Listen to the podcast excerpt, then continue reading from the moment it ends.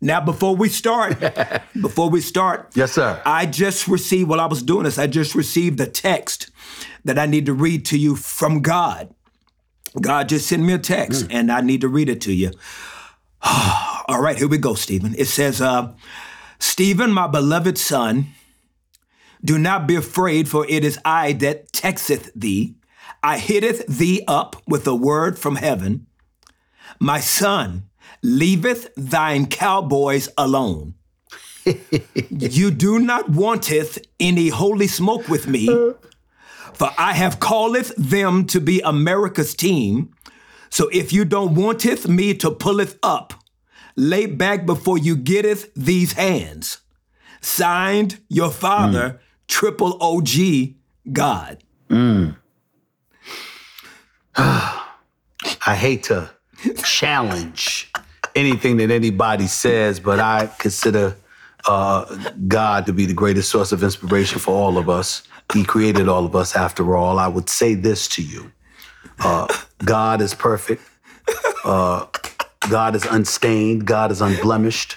God is a winner.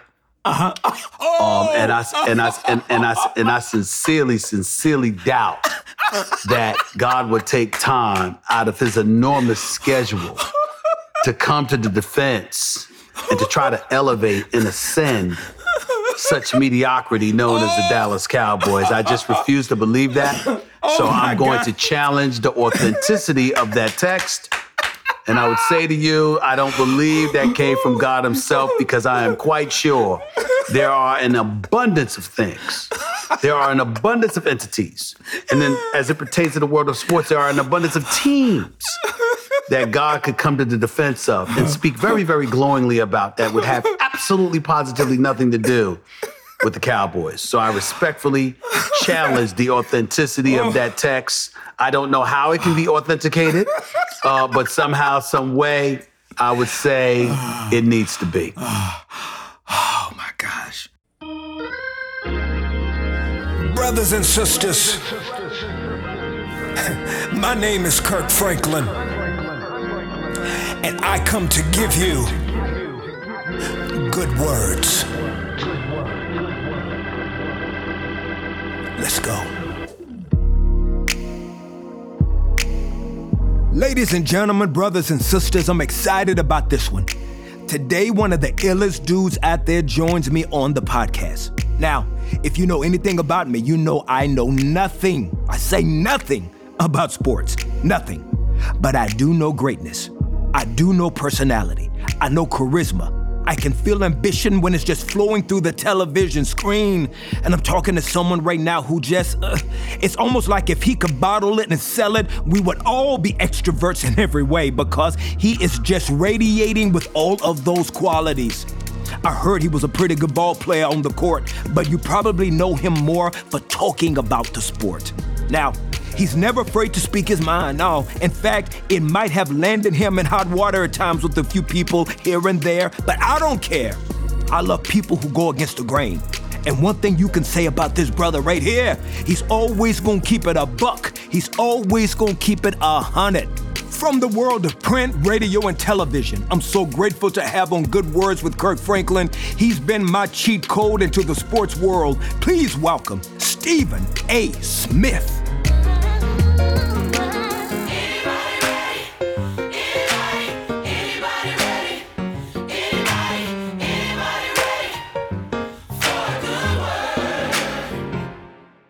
Stephen, where did this love for sports come from?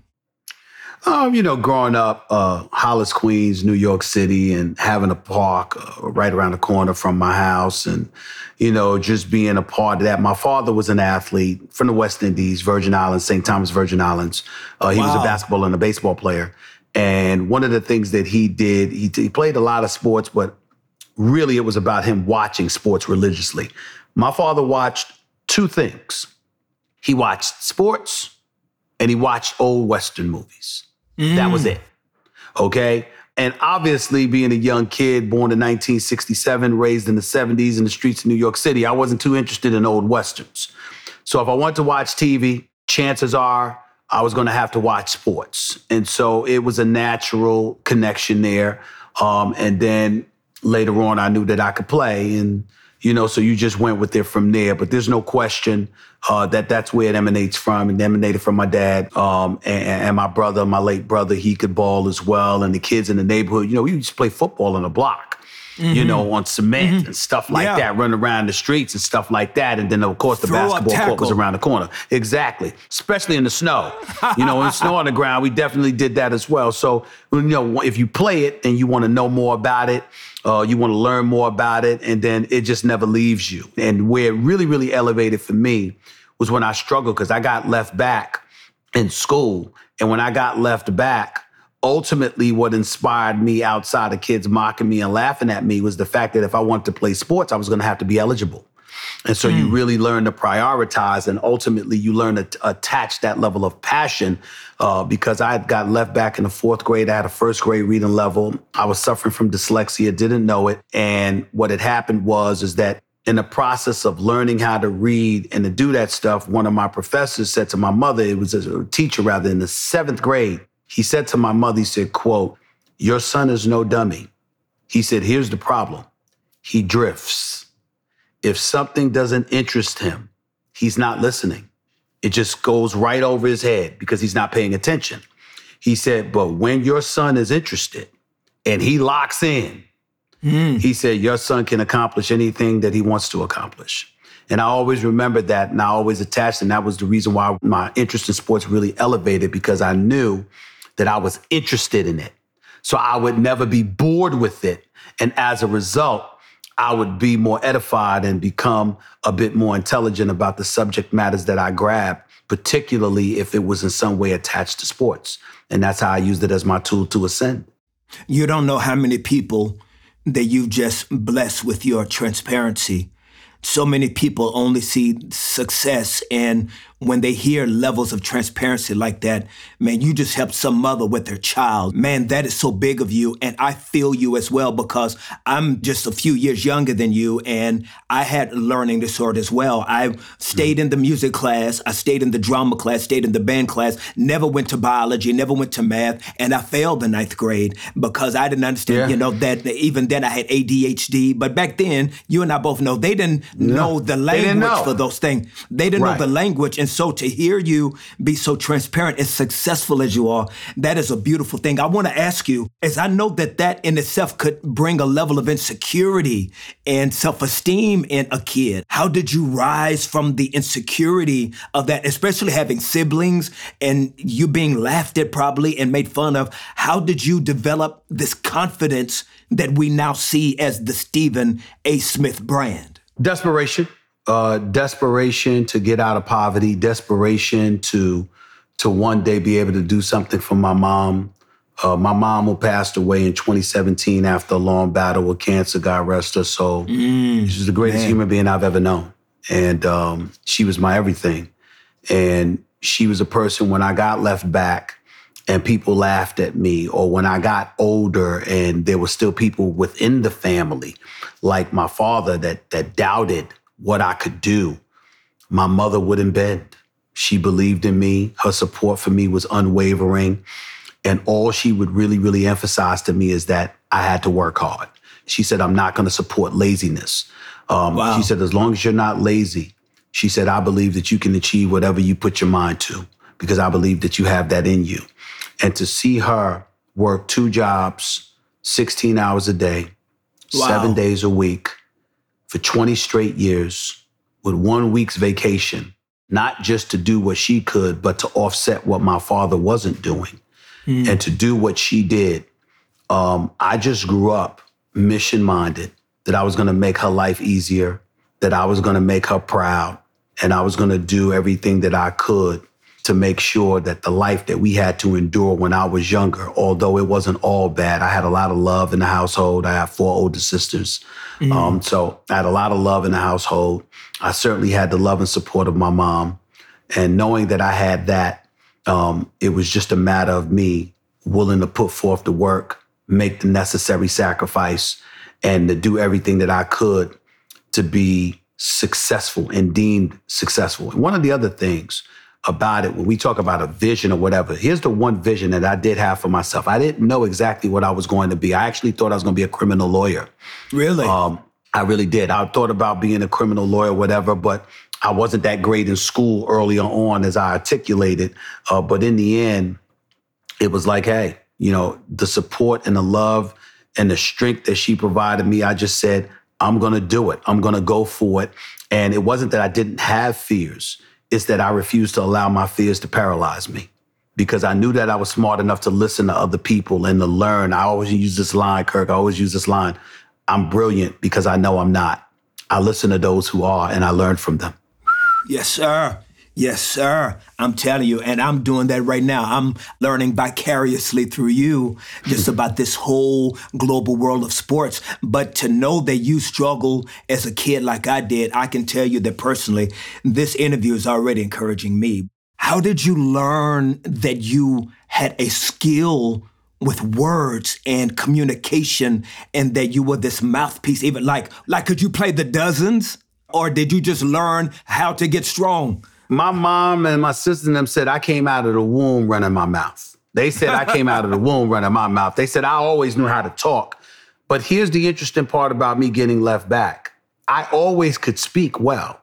I could articulate very well. No problem. Fluidity of words coming out of my mouth. It just it was just something that was there.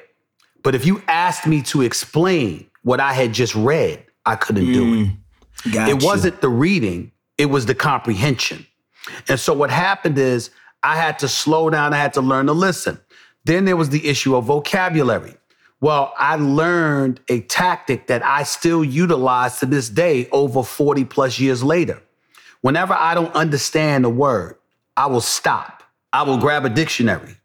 I will look up that word, see its meaning, look at the context that it's used in so I can contextualize the word. Yes. And then I'll yes. move forward.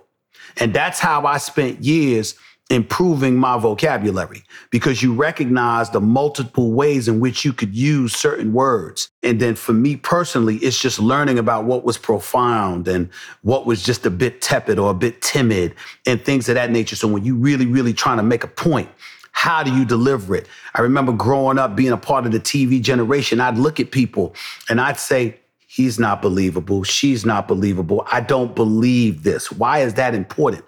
Because even if you're telling the absolute unequivocal truth, the reality is, is that your message is only as powerful as how it's received. If nobody's hearing where you're coming from, then what potency comes with your message? Wow. So just as much as I focused on delivering a message, I also focused on who my target audience was and what I wanted them to grasp from my message. All of those things I put into play before I even utter a word out of my mouth. I'm going to scare you again.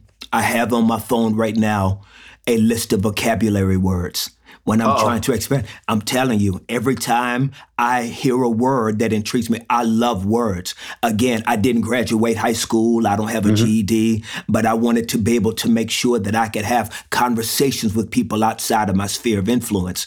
So right. this is continuing to scare me even more how closely knitted we are. I want to ask you, um, with your personality, with what you've gone through, did you find ways to develop relationships in your love interests? Like, did you ever feel like you had to kind of learn how to balance your big, big engagement of who you are mm-hmm. when it came time to trying to date someone? Well, when it comes to trying to date somebody, I mean, that's a loaded question because I'm single, I've been single, and unfortunately, uh, for other people, even to myself to some degree, I'm happy to be single. Um, I think that's changed, and, and obviously, I anticipate settling down sometime in the near future. But for a long time, I had zero interest in being married, and here was the reason why. When you grow up poor, sometimes it's about getting out from that abyss, mm. and it's about ensuring that you never go back. And unfortunately, you looked at yourself as anything, anything could be a potential distraction. Mm. Now, in the interest of full disclosure, I spent a lot of my young years not proud of it, but I was promiscuous in my younger years, no question about that. Same here. Same here. Um, and I didn't feel guilty about it one bit because I wasn't a liar. I wasn't somebody that pretended to be something, but was something else. I was somebody that was this way and said, This is how I'm living my life because I got other things that are on my mind and I don't have time for a relationship. So you either want to be with me or you don't. Mm. And if people wanted to be with me, fine. And if they didn't want to be with me, that was their right too.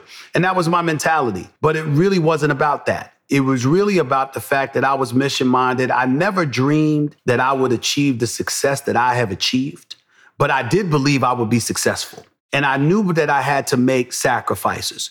And one of the sacrifices that I made was quote unquote family. Because for me, the mindset was look, I got to be able to pay bills. I got to be able to take care of my family.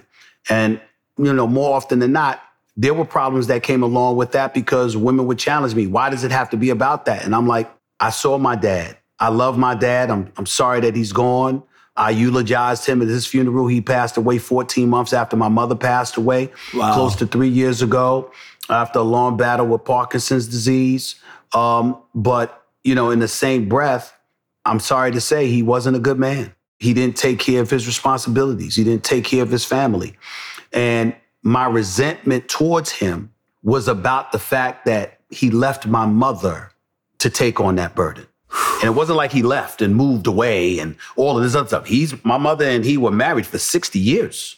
Wow. And he never left. He just didn't do anything. And he left the burden to her. And so I saw my mother struggling and struggling and struggling. And to me, my definition of a good man was someone who took care of his family, period.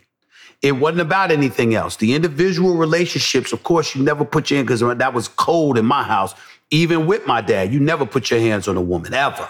You know what I'm saying? Mm-hmm. You don't do Facts. stuff like that. And and I come from a household where if you were a man and you did put your hands on a woman, the men were gonna deal with you. That's the that's where I come from. And I'm still that guy. I'm still that guy. But the other side to it is that whatever else goes on in your individual relationships from an emotional perspective is y'all business. Mm-hmm. So whereas my sisters might look at my dad and they might have a problem with some other things he may have or did not do when it pertained to my mom. My issue with him was that you allowed this woman to handle your manly responsibilities. It is your job to provide and protect. Now, if my mother wants to be a registered nurse like she was, fine. If she wants to go out there and work and earn money and help you pay the bills, that's fine. I'm not trying to sit up there and say she was supposed to wear some apron and be in the kitchen and that was her role. That's not what I'm trying to imply. I'm trying to say that if you are a man with the capability to do so, that is a choice you should allow her to have, as opposed to having to compel her to do it because you're not handling your responsibilities as a man of God. It is your responsibility to provide and protect.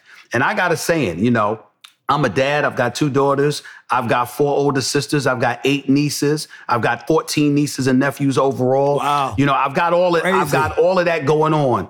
And every single one of them would tell you what my motto is when it comes to the very issue we're discussing right now.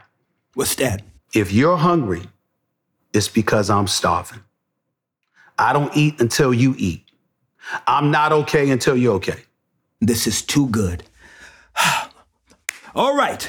So now, the Stephen A. Smith that has all of these experiences as a young man, all the siblings coming from poverty, coming from from a big city, seeing the ups and downs, the ridicule of being left back in school and all of these challenges. Now we see you transitioning to Winston-Salem State. I want to know, how did you even get introduced to an HBCU? Playing basketball in New York City, I played basketball my senior year in high school at Thomas Edison Vocational and Technical High School. At the time, I was 5'9, about 130 pounds. um, I was light in the you know what, but I could ball, but I could ball. So, Fashion Institute of Technology was a junior college in New York City. And it was Fashion Institute of Technology. So people would teach, what did you major in? Sewing or something like that? They would laugh about it. But I majored in advertising and communications. And lo and behold, we were ranked 15th in the nation. We were 35 and four. We were doing some good things. Um, a friend of my family's, his name was Harold Funny Kit. He used to play at Winston-Salem State University in the 70s. still knew Coach Clarence Big House Gaines, the legendary Clarence Big House Gaines. And he called Coach and said that he had somebody he wanted me to take a look that he'd want to take a look at. So he told me that he was going to bring me down, gave me about two weeks' notice. I went down to Winston-Salem for a tryout.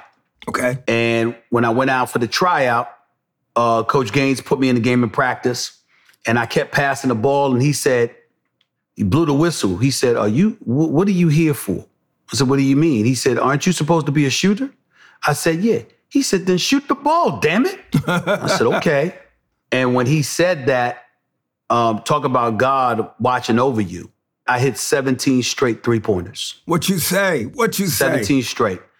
He signed me to a scholarship on the spot, and that's how I ended up at Winston-Salem State University. I never did it again, but I did it that day. So then now you're playing basketball, Yeah. and you're telling me that you're very good at it, and you're doing your thing at the HBCU. Explain to me then where did this love for journalism come in? Well, what happened is that my very first year at Winston-Salem State, I was in practice and I went up for a layup and I cracked my kneecap in half. Whoa! Kneecap just split. And because we were poor, my mother's medical insurance would not cover rehabilitation in North Carolina. In order for me to receive the proper rehabilitation, I had to leave school and travel back to New York City for eight months to go through extensive rehab. Wow! And so, because I had to do that while I was home, my mother said, clearly you're not going to be playing ball professionally. That was a long shot to begin with, but clearly that's going to be the case now.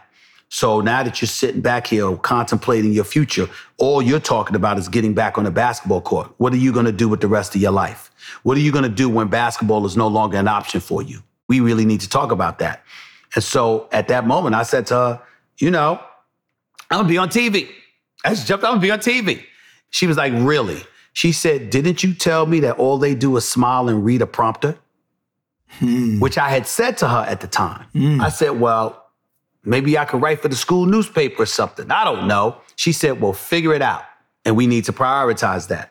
So I got back to school and I was writing for the school newspaper and I took a critical and persuasive writing class while I was at Winston-Salem State. And the professor for the course was a guy by the name of John Gates, who also happened to be the editorial page editor for the Winston-Salem Journal, local daily newspaper. okay. And he gave us an assignment.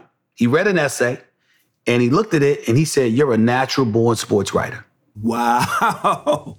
That's dope. He said, Let's talk about this over lunch next week, Tuesday, because his class was on Tuesdays. So the next week I came in and I thought we were going someplace to eat. And lo and behold, lunch was at the Winston-Salem Journal. He took me straight to the newspaper, straight into the office of the sports editor. His name was Terry Oberly. And Terry Oberly sat there with me for five minutes to hear about my ambitions. And I said, That's it. He said, Okay, when can you start? I said, Excuse me? He says, You have a job. He said, Would you like to be a clerk here at the paper? And he said, When can you start? And I said, Tonight. And he said, I'll see you at six o'clock. And that's how my career started. Steve, the chills, chills, brother, is I got chills on my arm. Listen, man, your tragedy created a moment for transition. Yeah. And that is so powerful. Did you ever feel like, did you ever feel an invisible hand, what I would call like God orchestrating a difficult moment? Like, did you feel that there was something bigger at play that you couldn't really explain? Then, yes. But remember, there was a couple of months where none of that was happening. And so all I had at that particular moment was the angel that God had sent to me, which was my mother, Janet Smith. Wow. And so her constant presence and her constant prodding, because my mother wasn't the most emotional person in the world. She wasn't the most mushy, loving person in the world. My mother passed away, you know, around when I was 49. In that time, I can count on one hand how many times I heard my mother say, I love you. But there was never a day that went by that I didn't know. My mother was the kind of person that said, Look at me, watch me, see what I do, and let that be your judgment, not what I say. And so, because of that, I carry that with me wherever I went. And to answer your question directly, in terms of that period, she was literally on me about finding what I wanted to do. Where I felt the hand of God really impacted me was when I got the job and I sat in that chair just to be a clerk. Two weeks later, the editor sent me out on an assignment to cover Wake Forest soccer. And Wake Forest soccer was ranked number three in the nation at the time. He said, I want you to go there and write a piece on soccer. I knew nothing about soccer, Kirk. Nothing. Absolutely nothing. So I went to the coach, and his name was Walt Chyzowych. He's passed away now. And I told him I know nothing about soccer. I've never covered it. The only soccer I've ever watched was Pele in 1980. Uh-huh. I remember That's Pele. it. In the Olympics. I said, that's all I know. And he called the whole team over. He said, when is this article due? And I said, a week from Sunday. It was a Thursday. And he looked at his team and he said, each and every single one of you are to give him complete unadulterated access for the next four or five days so he can write this article. Wow. And he said, when you're not talking to them, you will stand next to me. And over that four day period, he literally taught me the game of soccer. So I turned it into an end zone piece, two page piece for the Winston-Salem Journal that 10 days later. And that Monday, the sports editor called me into his office. He said, Great job on the piece. Congratulations. I said, Thank you. He said, Do you know what I'm congratulating you for? I said, For the piece. He said, Not exactly. You're the new beat writer for Wake Forest Soccer. Congratulations. That means wherever the team ah. goes, I go. And so at that moment in time, the reason why I say it was really God watching over me and just recognizing it is because it was the first time in years, I mean, maybe in my lifetime, that I didn't think about basketball. I said, okay, the end is here. Now I'm going here. That's when I stopped thinking about basketball and started thinking about the different path because I said, this ain't an accident. I was meant to do this. More with one of a kind voice Stephen A. Smith when Good Words returns from the break.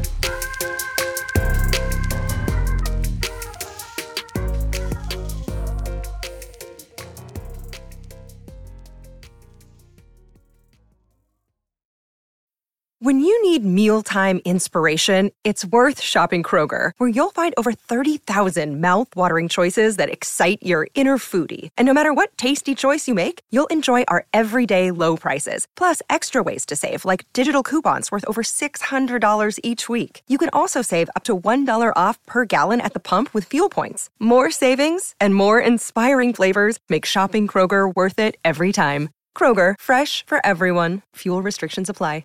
Life is too short to sleep between anything less than really nice sheets. I mean, we should be spending at least a quarter of our day asleep. And you can't tell me that if you had the opportunity, you would want to sleep in anything less than luxury. Brooklinen makes it easy to afford luxury while not paying luxury prices. With their comforters, pillows, towels, even loungewear, they offer direct to consumer products with a 365 day money back guarantee. If you don't like it, you don't have to keep it. So don't be afraid to try it. Go to brooklinen.com and use promo code Kirk to get $25 off when you spend $100 or more, plus free shipping. That's B R O O K L I N E N dot com to enter promo code Kirk to get $25 off when you spend $100 or more, plus free shipping. Brooklinen.com and use promo code Kirk at checkout. They have a variety of sheets, colors, patterns, and materials to fit your needs and tastes. That's B R O O K L I N E N dot com and enter promo code Kirk to get 25 off when you spend $100 or more. Plus, free shipping. Man, that's crazy. Let's go.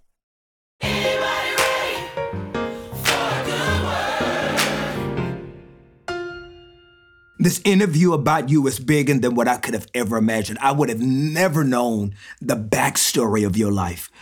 So, from print, tell me the first time you were ever on camera. And how long was that period of time that you stayed in the print world till you got your first break being in front of a camera? Well, overall, I've been in print from 1993 to 2010. But to answer your question directly about when did I get in front of the camera, Well, I was a disc jockey on the school campus with my own late night show playing slow jams. That's number one. Soft and warm. It, it, it's- The it was- quiet it's called- storm. But it was called it was called Tender Moments. Hey! it's called Tender Hold Moments. on, hold on, right? hold on, hold on, Steve, Steve, Steve, Steve, Steve, Steve. Let me hear, let me hear one of your intros. Come on, come on, just, just, just uh, give me a little flashback. I would just sit up there and say, you know, uh, oh my goodness, this is 1990, 1991. I was, I would come on late at night. I would be like, you know, um, Give it to me, I'd low say- voice, low voice, low voice, low voice. well, it's always the low voice. It's always Yes, the low voice. So, yeah, I'd be like, because I would, because I'm the dude, and I was like, ladies out there, I'd be like, I know some of y'all have had a rough day, thinking about how things have been for you, but I want you to know that I'm here. Just think about the kind of music that you want to listen to, the way music touches your soul and your heart. Think about that person that you wish you were with right now, holding you, making you feel like everything's gonna be just fine. For the next two hours, that's what I'm thinking about when I'm playing this music for you. Boom! Hold, let me Something tell you like that. something. Something let me like tell you something. There is right now, right now, I want you to know that there is some sister that go to church right now, and she will never be the same after this moment. Right now, she will have to go take a little shower because you just done mess, you just done mess her whole spirit up. I doubt it. I doubt it, but I hear you. So, so, so the first time you're on camera, okay? Tell me about that moment. First time I was on camera was in 1996. Okay. 1997. Okay. I started covering the Philadelphia 76ers as a beat writer covering Allen Iverson. And so Allen Iverson was a walking headline in and of himself. And so the Comcast local folks, Comcast Network in Philadelphia, would have me come on to talk Sixers basketball. And they weren't paying. They didn't pay anybody anything. But I said to them, I don't need your money. Mm. All I need you to do is do me one favor. And what I did was I said, I'll come on anytime you want me to, anytime my schedule allows, so long as you give me a copy of my appearance. That's all I ask. And I kept coming on and I utilized it to build my portfolio. Hmm. That portfolio, it really came to fruition for me because in 1998, 99, there was an NBA lockout. And when the NBA players were locked out by the owners, I was breaking all the stories for the Philadelphia Inquirer. I had sources giving me information about what was going on during the negotiations, et cetera, et cetera. And when that happened, the networks came calling because they would want to interview me. So CNN had a sports entity called CNNSI, CNN slash Sports Illustrated. And they had me in for an audition. And I knocked it out of the park. And they hired me as the NBA insider for CNN SI Wow. in 1999. And I would come on every Sunday, and that's when it happened. That's how it happened. That's how it happened. That's how it happened. Amazing. So now you're growing in your celebrity on camera, and then now you develop a personality that at times can have bad commentary and people love you and you find two that love you and one that doesn't. How did you deal with all of that even in your early stage and not internalize it? I never cared. And the reason why I never cared, and I say that with no shame, is for a few reasons. Number one, I've always been human. I judge what you do, not who you are. Mm. Number two, I don't get personal, okay? I'm focused on your performance. What you do in the privacy of your own home or in your own life, so long as it doesn't end up in the police blotters, it's none of my business. That's my mentality. But number three, I am a journalist by trade. And when you are covering journalism, you are supposed to be in tireless pursuit of the truth, recognizing the fact that you may not ultimately acquire it all the time because you can't be a fly on the wall with everything. The bottom line is that if you're in tireless pursuit of the truth and you're ethical and you're moral, you owe nobody anything. But more importantly, you also recognize they don't owe you anything either. Hmm. You cannot be in the field of journalism and your priority is to make friends. You don't want enemies, but you can't be focused on making friends because what happens is that gets in the way of your objectivity. And what you're selling as a journalist is objectivity. in terms of your gathering of the information that they're looking for. Mm-hmm. Now, when you've graduated to the point that I've graduated in this business, where you have the license to opine, to editorialize, to give your opinion, and to be subjective, I have a license to do that, not just because I earned it and I worked my way up, but because I also advertise. These are my beliefs based on these this element of evidence that's placed before me. I'm not going to somebody like I'm covering the White House and I'm acting like I'm completely objective and down the middle, but in reality, I got shady intentions. That's never been me. And because I know that's never been me, ever, I sleep good at night by calling it like I see it. See, and I'm impressed with that level of courage. That's, and I need to let you know that brother to brother, I'm so impressed with it because myself, is I would be too insecure. I would be too insecure to come up against the giants like I see you do daily. Now, and sometimes you seem to enjoy it though. Now that's what's kind of Mm-hmm. dope. And so, do you consider, if you don't mind me asking you, yourself an antagonist? Like, do you ever play the role of the devil's advocate? No, I say what I feel. I mean what I say. My obligation is to you. My obligation is to the viewer. The only obligation I have to the subjects that I cover is to be fair and humane. It's not to be their friends. Listen, we ain't having Thanksgiving dinner together. We ain't exchanging Christmas gifts. I don't want to be your enemy. I don't want to bother you or whatever. But when you go out on the court of play or the field of play and you perform before the masses, when people are watching me, they want to hear me deduce what I peel from that. And they want to hear me giving an objective opinion. They don't care about my relationship with you. They want to look, what do you feel about what we saw? Because we have an idea of what we saw. What did you mm-hmm. see, Stephen A? And are you going to give it to us straight? That's my obligation, first and foremost. And as long as I fulfill that obligation and I'm as fair minded as I possibly can be, then I'm okay. So then school me on this, King. School me on this. Then what is the skill set that one must learn then to develop and entertain, but yet maintain the truth no matter how opinionated some may think it to be? Well, first order of business is being honest and truthful about who you are and what you're doing. Everybody has a job to do. Listen, Kirk Franklin can't come on ESPN to debate sports. Facts. Facts. Stephen A. Stephen A. can't walk into a studio and produce beautiful gospel music. That ain't my lane.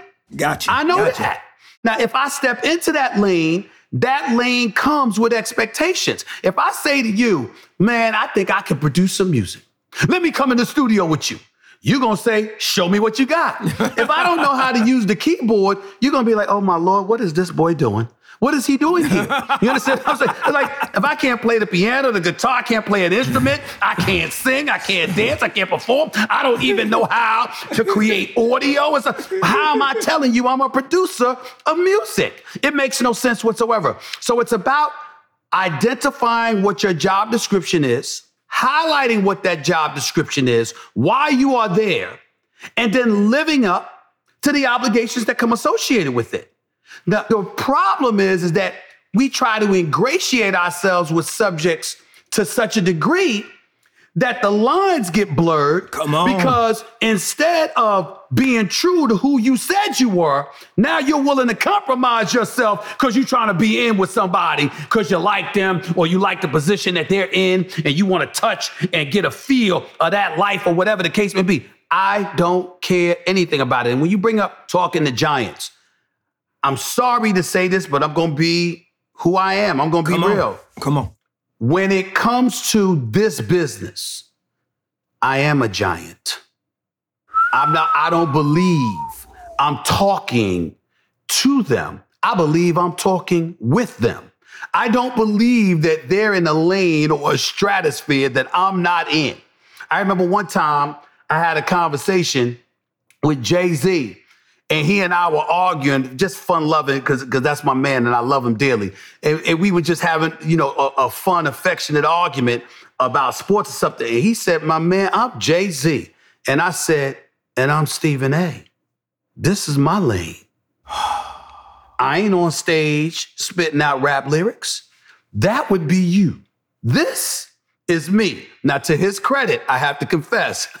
the funny part is, I'm saying what I said to you, and he ended up being more right than I was with his sports prediction. He reminds me now, he, we've got like Wow. 10 predictions against each other, and he's got me beat like seven to three. So he's actually up on me. So I gotta, I gotta bow down and give love to my man Jay Z. But, but that, that was funny. That Not was only funny. that, not only that, you've got to bottle up some of this confidence that you have and you got to sell it. There's so many people that are listening to you right now that just don't have the level of confidence to not see themselves as a giant from another giant. And But- and that's that's incredible. But that's what you say. I'm gonna tell you where my feelings somewhat differs from yours, and I'll tweak it a little bit. talk to me. I don't believe it's that they lack confidence. I believe they're overcome by fear. And what I mean by that is you might have the confidence to do something, but you're inundated and swarmed by some of the doubts, and you're scared of the ramifications that emanate from potential failure. It's not that you don't believe you can achieve it.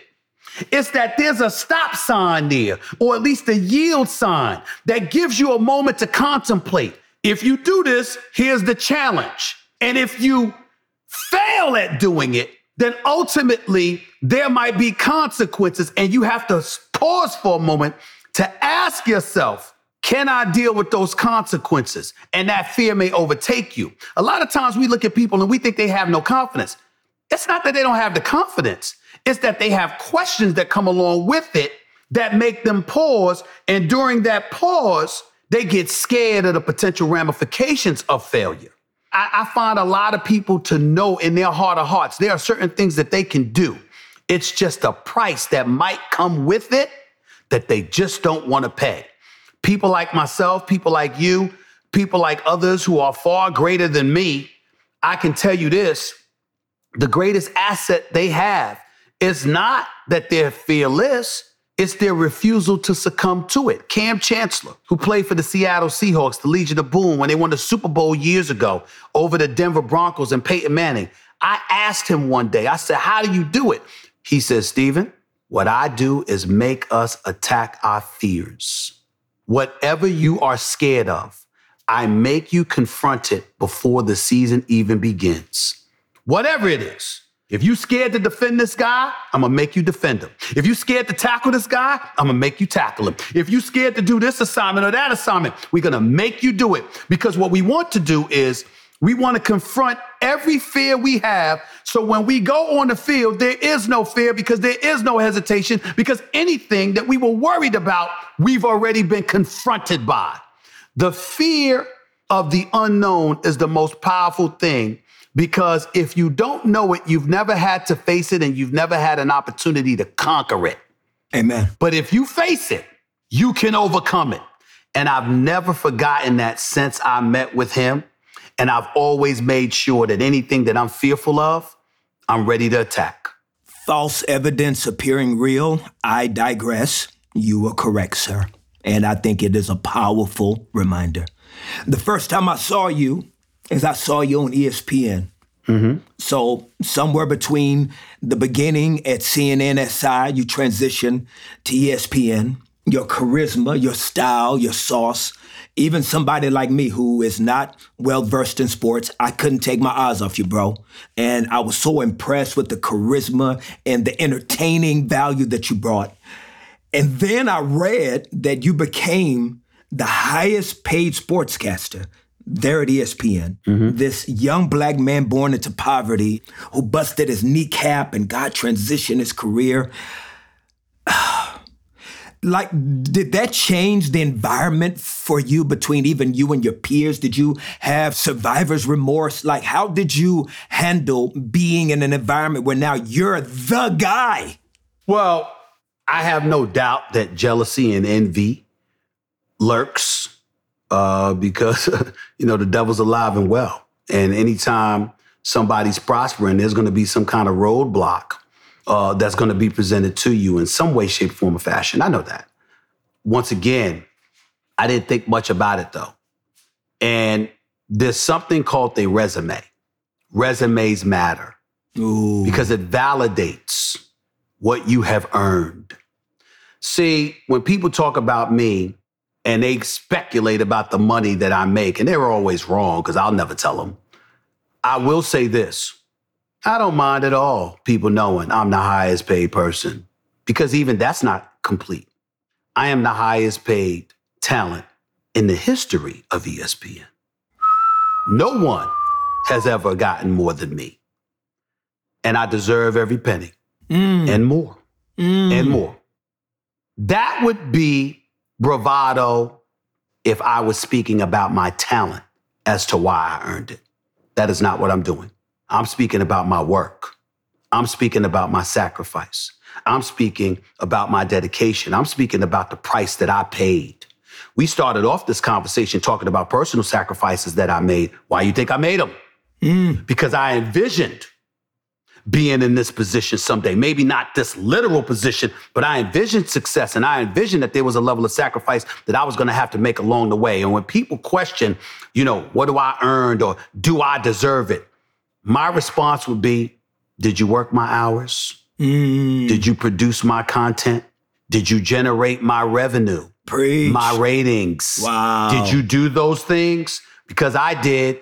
And oh, by the way, were you told you were an affirmative action hire along the way by critics? Mm. Were you told that you wouldn't be smart enough? Were you told that you wouldn't be successful in your younger years? Were you pigeonholed? Were you marginalized? Were you minimized? Did you have doubters at every single corner ready to put a stop sign on your aspirations? Did you overcome all of that? Because I did. Mm. And so for me, when I sit up there and I say, I'm the highest paid in history and I deserve it, when I say that I'm number one and I deserve it, well, I'm giving you facts. I remember when people got laid off at ESPN, and I was incredibly saddened by that. A lot of them didn't deserve it, and I get all of that. But you had people that had the audacity to sit up there and say, How do they do that? But they let somebody like Stephen A stay there. Well, because I generate revenue and I generate ratings and I contribute to people remaining employed. So mm. these are the kind of things that I bring to the table. And it makes me hearken back to something I recently heard the great Dave Chappelle say when he said, I'm pretty good at minding my own business. I know my own business. And that's how I feel about me. I pay attention to my ratings. I pay hmm. attention to the revenue I generate. I know what the criteria is for winning and losing. I didn't just get a contract, take a check, be on the air, say the money's guaranteed, and leave it up to ESPN to be concerned about. I monitor to the best of my ability what revenue I'm generating for the company to make sure that I'm an asset, not a liability. So you can always know your worth. So you can know your to the best of Yes. your, because again, you don't have access to every nugget of Right, right, information. right, But right. to the best of your ability, you do that. And people wonder, oh, the bosses, they seem to like him. It's just because he brings in money and revenue. Well, that's not entirely true.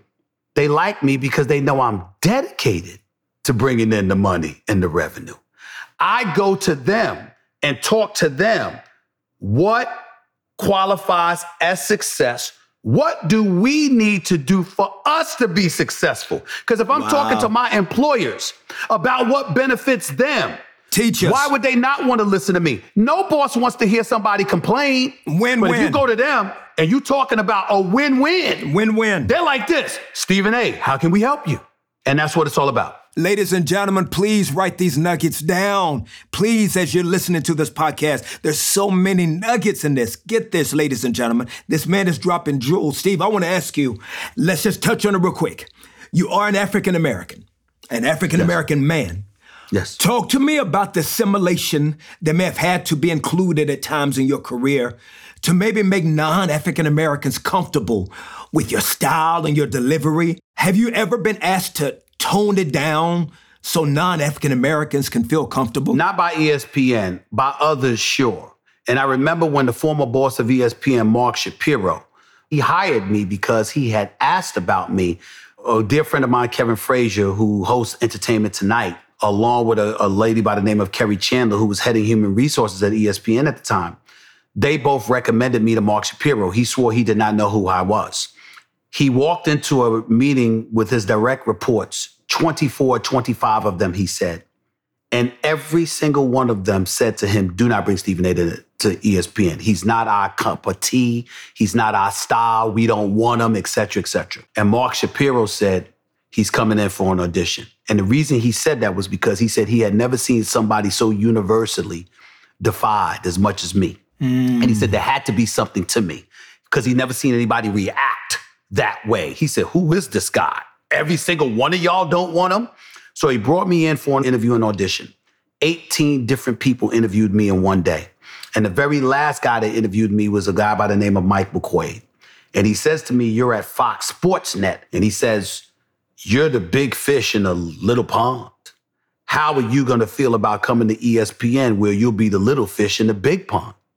And I looked at him and said, No disrespect, but I'm not going to be the little fish in anybody's pond. Turn on the cameras, put me in front of it, move out the way, and watch what I do. And so from that moment forward, I forced and compelled them to deal with me and who I was because my mentality was I'll never be successful trying to be something other than myself because it's not sustainable. It's not sustainable to be fake and phony and unreal and inauthentic. And I always knew that. And I held on to that belief throughout my career. Now, for your viewers, it's something very, very important to bring up based on what we're talking about here. That level of just defiance and a willingness and a commitment to being yourself Yes. it doesn't mean that it's devoid of adjustments. Mm. When you walk into the president's office, the executive VP's office, the general manager's office, et cetera, et cetera, they're the ones controlling the strings. They're controlling budgets, they're controlling personnel, they're controlling all of these things. You're going to them to ask for what you want. So, how did I do it, Kirk? Very, very simple. When I'm on camera, it's time for me to perform. Hmm. When I'm off camera, it's about convincing them to allow me to be in a position to perform. Teach us. Teach us, man. It's two different things because I can only control what I can control. When I'm in front of the camera, that's my domain. But when I'm off the camera, now I have to deal with a corporate slash political stratosphere where the strings are not controlled by me. Yes. And now I have to go into salesman's role where I'm trying to convince you to see things my way. Well, that's a quid pro quo. Why would you be encouraged to see things my way if I'm averse to seeing things your way? And you're the one with the strings. It's counterproductive. So when we're out here and we're fighting and we deal with what we deal with as African Americans coming up from that abyss that we come up from, having to scratch and claw our way to prominence and beyond, and to do all the things that we're looking to do. Yeah. Sometimes what gets lost in the shuffle is we're walking to people acting like they owe us something, not recognizing A, they don't feel that way, and B, they're gonna be turned off by us having that attitude and therefore not necessarily be inclined to help us. Teach us, man. You gotta Teach learn us. it's about the marathon, it's not about the sprint. And if you're trying to get here and achieve things that not just affect you in a positive way, but the collective whole, sometimes you gotta let go a little bit of yourself for the greater good. Because all the great ones throughout history, in music, in entertainment, Yes. with activism, political, social, and otherwise, Yes. no one did everything they wanted to do. They understood that there were certain sacrifices that they had to make in the battles in order to win the wars. And that is something I had to learn. Stephen, right now, as a man of color, I got to ask you one more question then. Sure. Should athletes stay out of social and political issues and just play? If they're ignorant, yes. If they're educated, no. You cannot ever think that you're speaking just for yourself, particularly when you're a professional athlete. What you have to do is recognize the fact that it's not about you, it's about the greater whole. And if you're not going to say something or do something that affects the whole in a more positive than negative fashion, then have the decency to stand down and leave it to somebody who's more knowledgeable about the subject at hand and let them speak out. So there are a lot of things that you might be paying attention to and others might be paying attention to that I'm not. But something might have happened in the sports world that's connected to that stratosphere. And as a result, I'm now compelled to speak on it. What do I do at that particular moment? It's very, very simple, Kirk. What I do is I speak about it enough to provoke conversations by those who really, really know what the hell they're talking about. And they can take it to another level. I'm the mm. conduit to it. That's what I'm trying to do. I said the mistake that I think people are making when it comes to me sometimes is they think I'm coming across or I feel I know it all. Mm. And I'm very honest about what I don't know. So if I don't know, what I'm saying is I don't know this. But he does. Mm-hmm. She does. Mm-hmm. They do. So this needs to be discussed. Here's why. Y'all take it away. More real talk with ESPN Stephen A. Smith on the other side of the break. Let's go.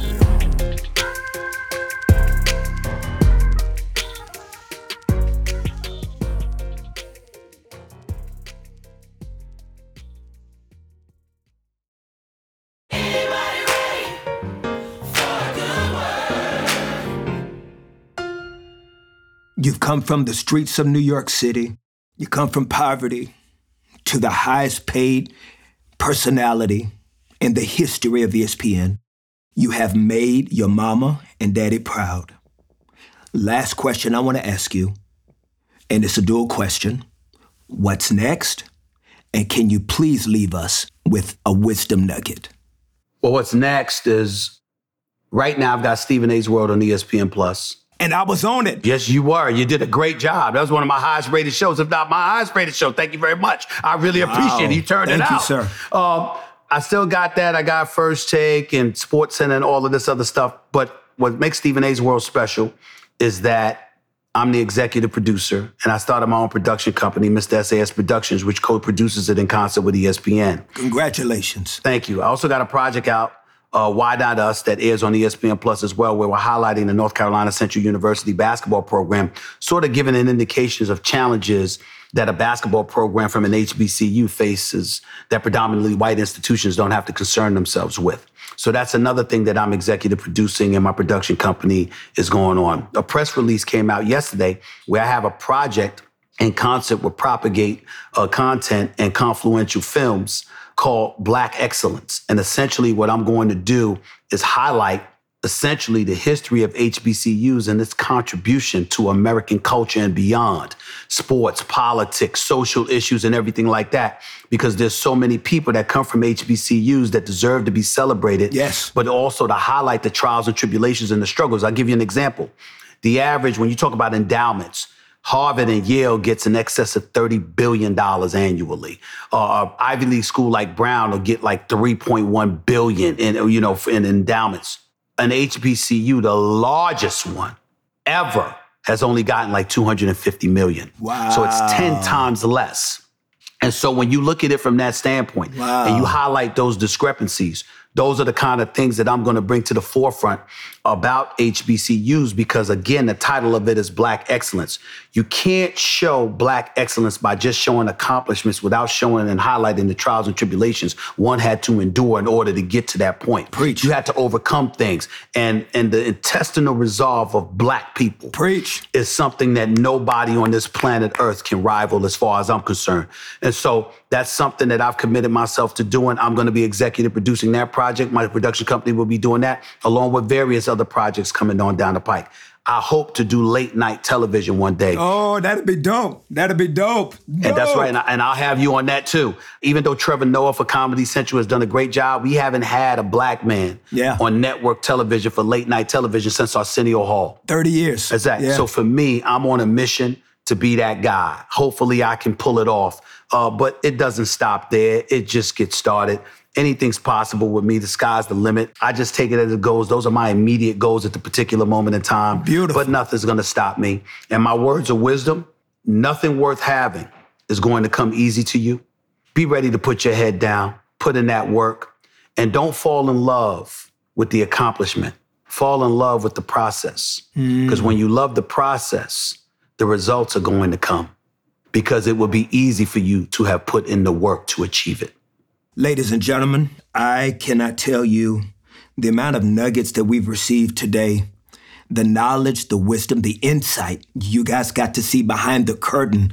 Once again, we envy people's success, but we downplay their journey. And I want you to know I am so honored that one of the titans of black culture in the space of entertainment and sports is giving us all of this wisdom just for the people to grow. Please, y'all, please take this wisdom and let it transform your life.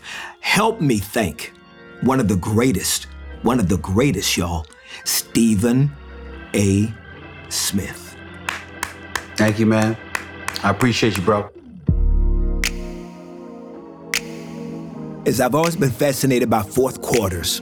I think fourth quarters are phenomenal because no matter what has happened up to that point, it all boils down to what happens in that fourth quarter. As I'll never forget being over some friend's house a few years ago for the Super Bowl that included the Atlanta Falcons and the New England Patriots. And I remember because this was before COVID, there was a big house party and everybody was lounging and eating and watching the game.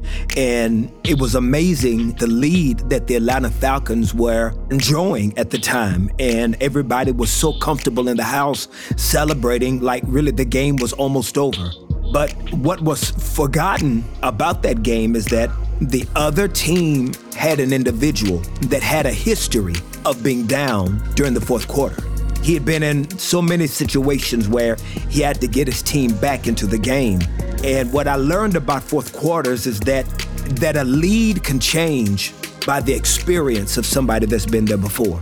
And I slowly watched the Atlanta Falcons lose this incredible lead that they had over the New England Patriots until this incredible quarterback who had been in this situation got his team not only back from being far behind, but Mr. Brady was able to get them into the lead and they ended up winning that Super Bowl to everyone's astonishment.